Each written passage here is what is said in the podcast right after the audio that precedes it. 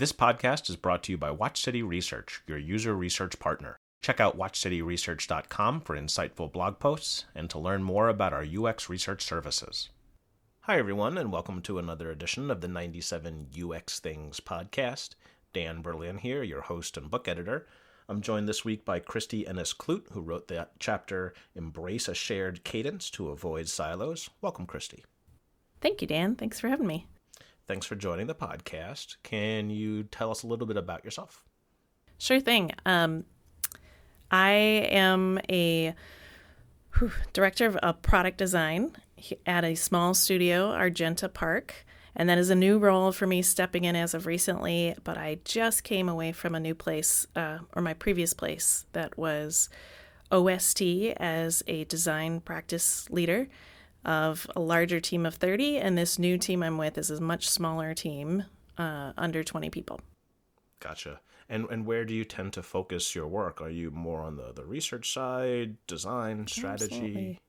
Yeah, as um, this new place especially fits my background that my space has been around the connected product experiences. So for mm. me, I really enjoy the complexity of those multimodal experiences and when you have to pull a variety of skill sets together to pull off those experiences. Cool, cool.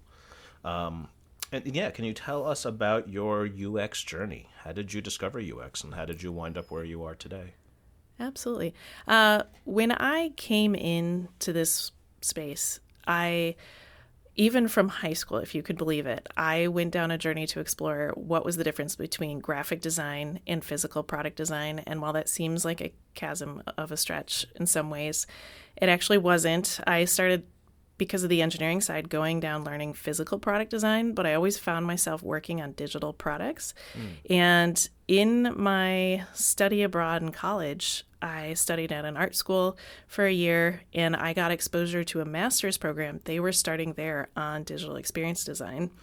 And they happen to have a product that was the new handy, as they call it there in Germany. I mean, it was the new mobile phone, next generation mm. for Siemens. And I got my first exposure to what it meant to design for digital and even see what real research was. Um, but also in I took a quick break and saw in the UK they were starting an actual interaction program. And so that was the beginning of a journey for me to see like there is a space here, there is this in between. So, like many, it's not a straight path, but you pick up where your strengths are and move into it. So that's, and I've I've just uh, always been on the place and space of consulting. So I've been with uh, this will be my fourth studio to move into. So. Mm-hmm. Um, I don't know. I've just really enjoyed the variety in the work and solving for all these unique problem spaces. Right. Yeah, I've been in agency life uh, my whole time too. I, am right? totally uh, right there with you. You mentioned yeah. discovering your strengths. Can you tell us a little oh bit more gosh, about yeah. that? How did you go, you know, about that discovering your strengths? Yeah. Um, well, I can say particularly as I never expected myself in a place of leadership or leading teams, but what I found is uh, I think I hate to also use like sports analogies, but when I see an opportunity and seeing that nobody else is stepping into that, you take it, right? You see the ball coming and you go get it because uh, I do love soccer. But uh, that's what I've seen is um, leveraging that strength of my own and learning to embrace that. It's something that I would say totally relates to this chapter. But you look for where everybody does have their strengths of uh, what they're really good at. And so for myself, I found um, I I'm somehow really good with a lot of different variety of details. Uh, that's mm-hmm. the thing I really enjoy. So wrangling all of the things that are in motion, I actually somehow do enjoy context switching quite a bit. So that's that's what I've learned to just embrace it because it's something that I can do and I get comfortable with, and it's not for everybody, and that's right. totally okay. Agreed. Um, and something you said in the very beginning that resonated with me. Um, uh, one of the mantras I always tell folks is if you see a need, fill it find a way yeah. to fill it, and that's the yeah. best way to move things forward. Yeah, um, and I I had to learn hard, like, and sometimes I catch myself, but not to wait always for permission. I mean, sometimes by mm. the time you've waited for permission to move into that space, it's too late, right? Or you've really dragged out the opportunity, and it could have been fixed so much sooner if. Uh, you know, because you see something uniquely from your own experiences, and so you could see the problem from a way that somebody else doesn't see, so you could go address it I've had a dollar yeah. for every time someone said to me, you know, just uh, go for it and ask for forgiveness if need be. Right. Uh, I, I have a couple of bucks because it's, a, it's a good life lesson. I feel like that's the 80 20, 80% of the time. It's like people would prefer you just did that. so, yeah. So, uh, you mentioned your chapter, uh, Embrace a Shared Cadence to Avoid Silos. Can you tell us about that, please? Absolutely. Uh, so, when I work here in a lot of this consulting space, we move across a lot of different organizations and a lot of different variety of team settings.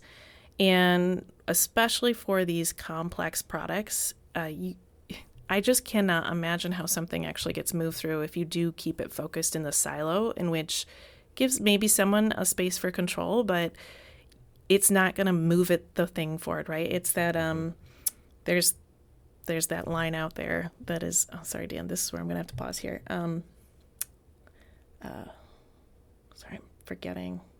Oh it's such a good one. Oh. Okay i'm gonna skip over it but it's like that move alone move together like you move faster altogether or sorry oh, um, bigger impact altogether. uh, how do you say it? if you move you move faster together than you do alone no. Some it's something about you can move fast alone, but if you're all together, you can make a bigger impact, right? So yeah, I don't know what it but is. Anyway, we can skip over that. Okay. Okay. So, woo, break. So when I look at this, uh, what you can do if you move as a whole group, I mean, there's just so much impact you can make across a multimodal kind of product exactly that space that I truly enjoy sitting in. Mm-hmm. And so, but you have to be willing to step in and embrace other strengths and know the space that you sit in. So, um, but it's what it takes to pull off these the complexity of the new world we all work in. Um, so tell us about that. How are we breaking down those silos? How are we ensuring that there is this cross team collaboration and other other methods or ways that we can ensure we're doing this in, a, in an efficient, effective way? Yeah. Uh, when I look at this, I mean, everybody knows the language of the whole agile over waterfall. Mm. I mean, waterfall definitely appeals itself to being in a singular, um, one team at a time motions. But the coordination, uh, like a great choreography, you know, bringing different teams in at the right times. I've seen things like uh, it's, I am an advocate for um, SAFe, that scaled agile framework for enterprises. Yep. That I do enjoy because it does look at the dependencies across all these streams of work and looks for where does everybody need to take their step in so then the other person can step out or where do we need to actually make that dance together so we can come to the solution. So I do have three different, very simple ways to suggest that you could start to move into that. Mm-hmm. Um, so when I say a shared cadence, you could say it's it's a meeting. It doesn't have to be a meeting. It has to just be a rhythm that you set together because that rhythm starts to build that intimacy as a team and you can rely on each other to come through. No.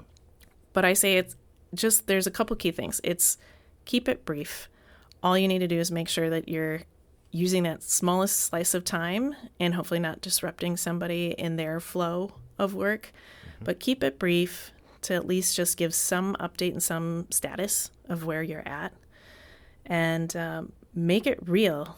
You know, you want to actually um, see see the work come to life, like have something demonstrable that you can show is progress towards something. So with every cadence, I mean, it could be um, even just a snippet or some kind of like proof of value because it's it's what really connects and uh, builds belief while you're building these products. Mm-hmm. But then I also suggest like get some time to truly reflect on where this fits in the bigger goal because I think when everybody has some orientation to the larger outcome we're all driving towards, it helps them see like where does my work fit in? How does this all come together? And then you can help um, as a shared goal together like know how all of these pieces come together. It gives kind of an understanding that you all can own as that narrative together of what's really happening. So when somebody asks a question you don't have to go like i don't know. I don't know what that person's right. doing. Like they're doing their thing. But no you know what they're doing. You know why this is all coming together as it is It sounds like you're suggesting in essentially these meetings, ensuring that you're covering both the tactical and strategic for everyone. Correct. Yeah. Yeah. I keep thinking about it as like they're all streams running at the same time, but you want to make sure there's a touch point. There's there's a place where it connects intentionally. Mm-hmm. So you're not letting that slip away. You mentioned people stepping out in, in the SAFe process. Um, yeah. And but we also you also just t- talked about keeping a cohesive team and building building that together. What are your thoughts on people stepping out during a pro- project and, and when you know especially when they are going to step back in? Yeah, it can be hard uh, to let people step out and then step back in, but I mm-hmm. think that's where having regular places where you can demonstrate the work lets somebody feel at least somewhat in tune to what's actually happening. So when it is their role to come say their line, right, or whatever, and come in and yep. play their part, you they know. Um, really what's happened up to this point and they understand the context of like where is the project in the progress of where we're headed.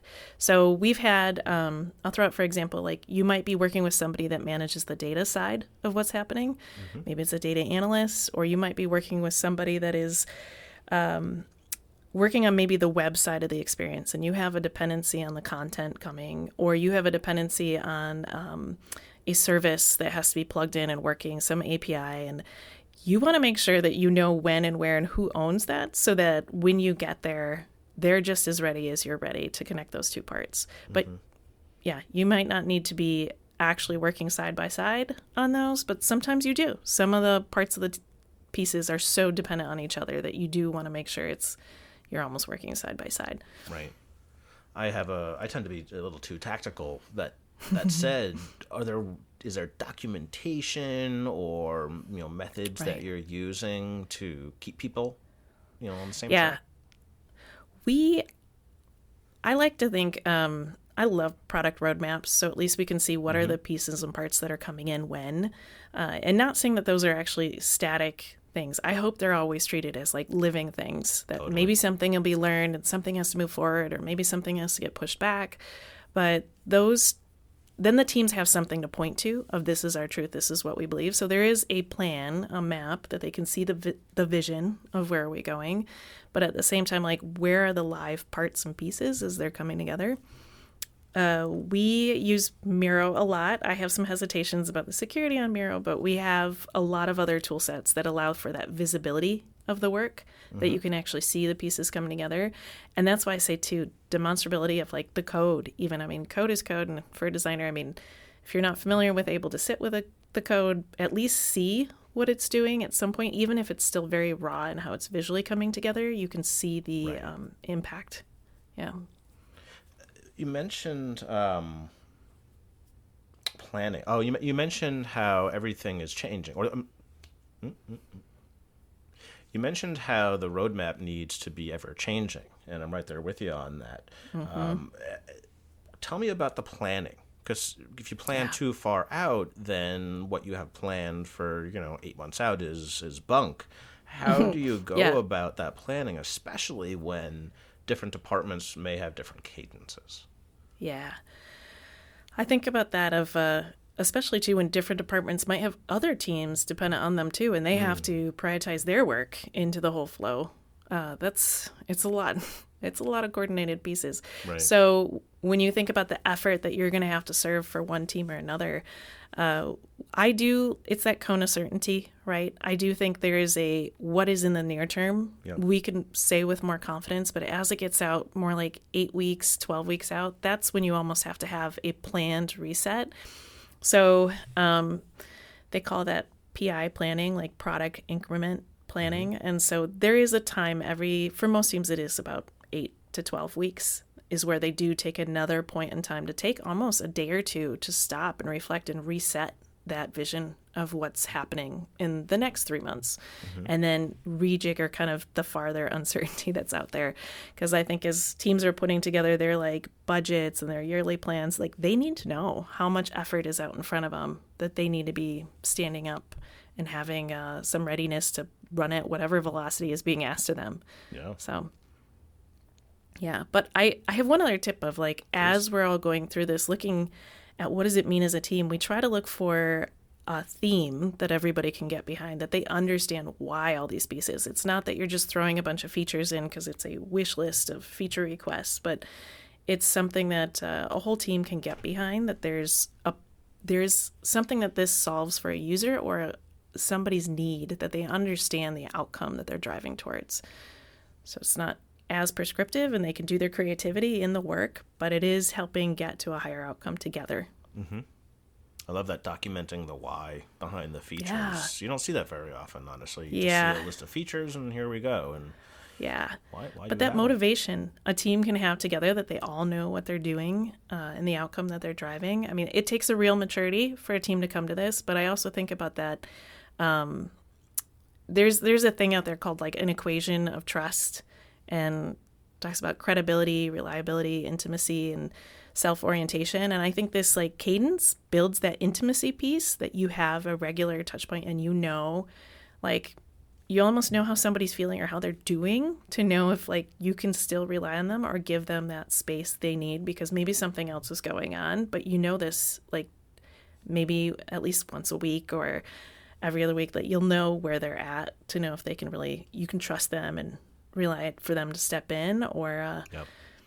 yeah it'll all come together that way You mentioned team maturity. Let's focus there for a moment. Uh, let's Yeah. say you know we want to build that from scratch, and sure, the shared cadence in terms of the meeting and, and sharing information seems like a, a wonderful first step and a continued step. But what else should we be considering there? Yeah, I think about um, experience levels across the team, right? You've got to have somebody have like who's going to own what pieces. Yep. And if that's a maturity, the team knows how to rely on each other. And I, I think about expectations, even for everybody at every point of the process, somebody knowing what's expected of them so they know the role they're playing. Um, then they, I think people can come in with more confidence to like, this is my part to play. And that's when I think about maturity of a team, who is helping set that guidance and who's putting that together. Uh, it takes real, you know, you got to find some good strength and leadership in that, or you know, coach people through that leadership. And I- mean, starting somewhere is better than nowhere, you know. So, Yep. um, I mean, I I've worked with so many different groups that this is where I'm going. Like, you know, there is no one way to do it, but there's a lot of tools out there that can help different teams. That like, if you are a budding team, just having a Kanban board, you can start there. You don't have to go all the way to a highly elevated, like SAFe planning across multiple teams. I mean, just having something to make the work visible and understand what you're doing. Yeah, Yeah. I, I'm going. I, you don't have to be prescriptive to any one tool set or method. That said, you did mention uh, a Kanban board. Can Oh, you? yes. There may be folks who are unfamiliar with that. Can you fill us in? Yeah.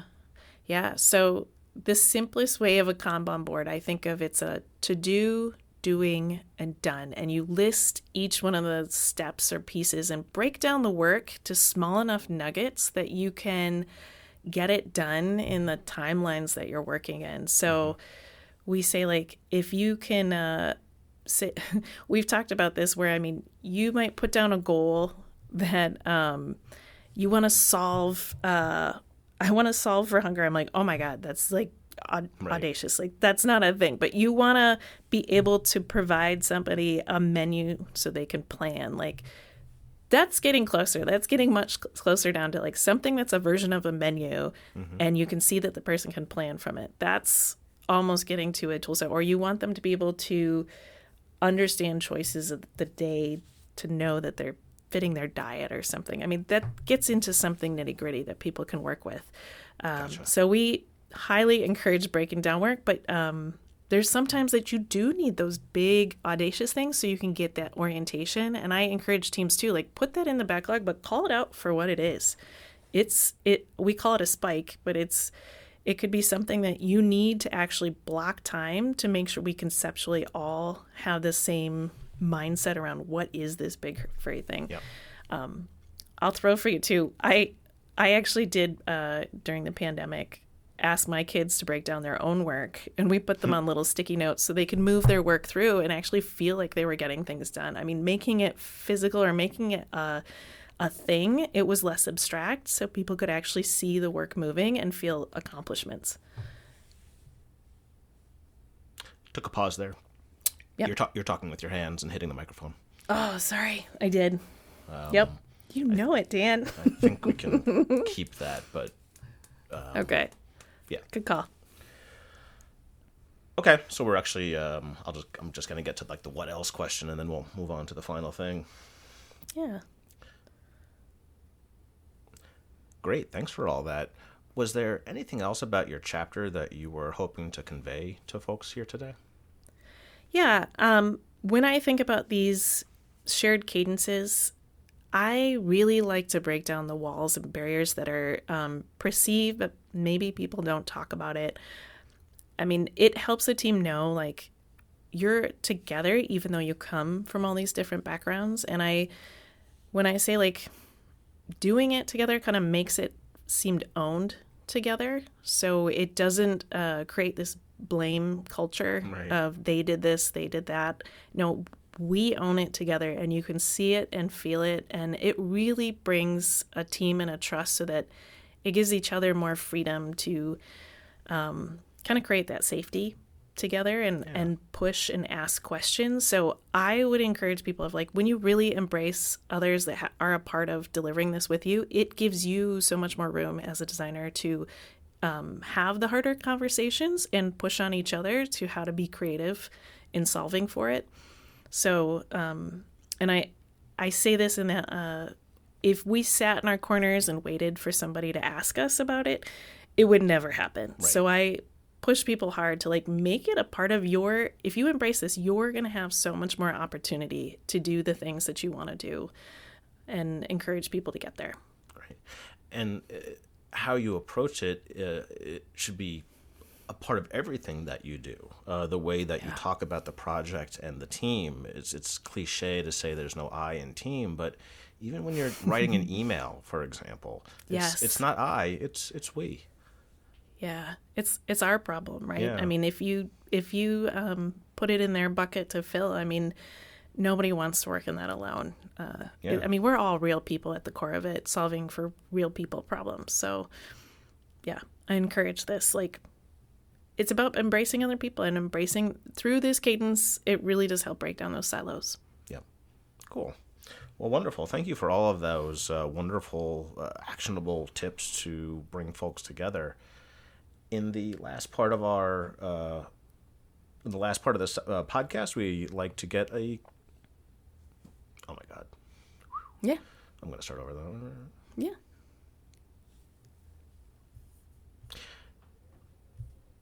Thanks for all that. Uh, all wonderful tips about uh, bringing folks together, uh, really actionable. So thanks for that. In our last segment, we'd like to get a career tip for folks, uh, whether they're breaking into UX or have a lot of experience. Do you have a career tip that you'd like to share? Yeah. I'd like to bring it back to when I opened this up and we were talking about strengths.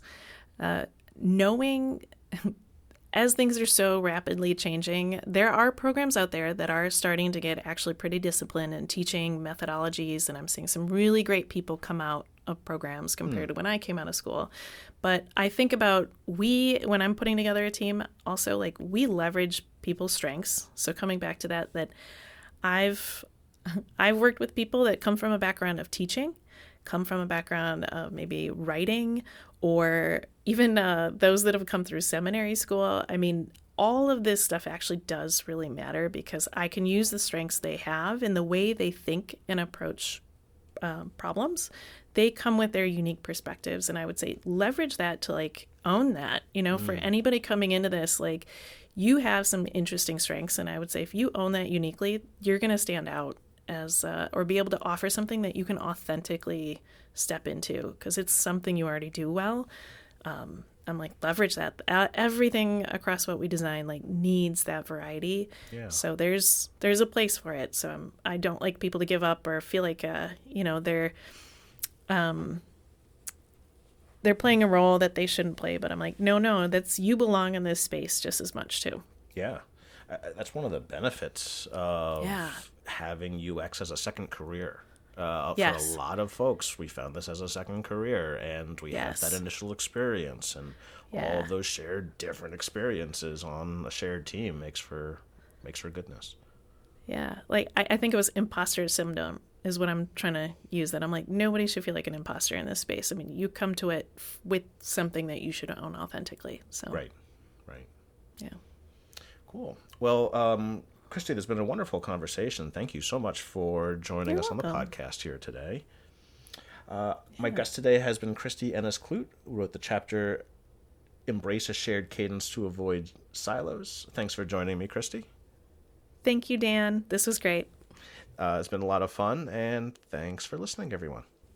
The 97 UX Things podcast is a companion to the book 97 Things Every UX Practitioner Should Know, published by O'Reilly, and all book royalties go to UX nonprofits. The theme music is Iron Lung by King Gizzard and the Lizard Wizard, and I'm your host and book editor, Dan Berlin. Please remember to find the needs in your community and fill them with your best work. Thanks for listening.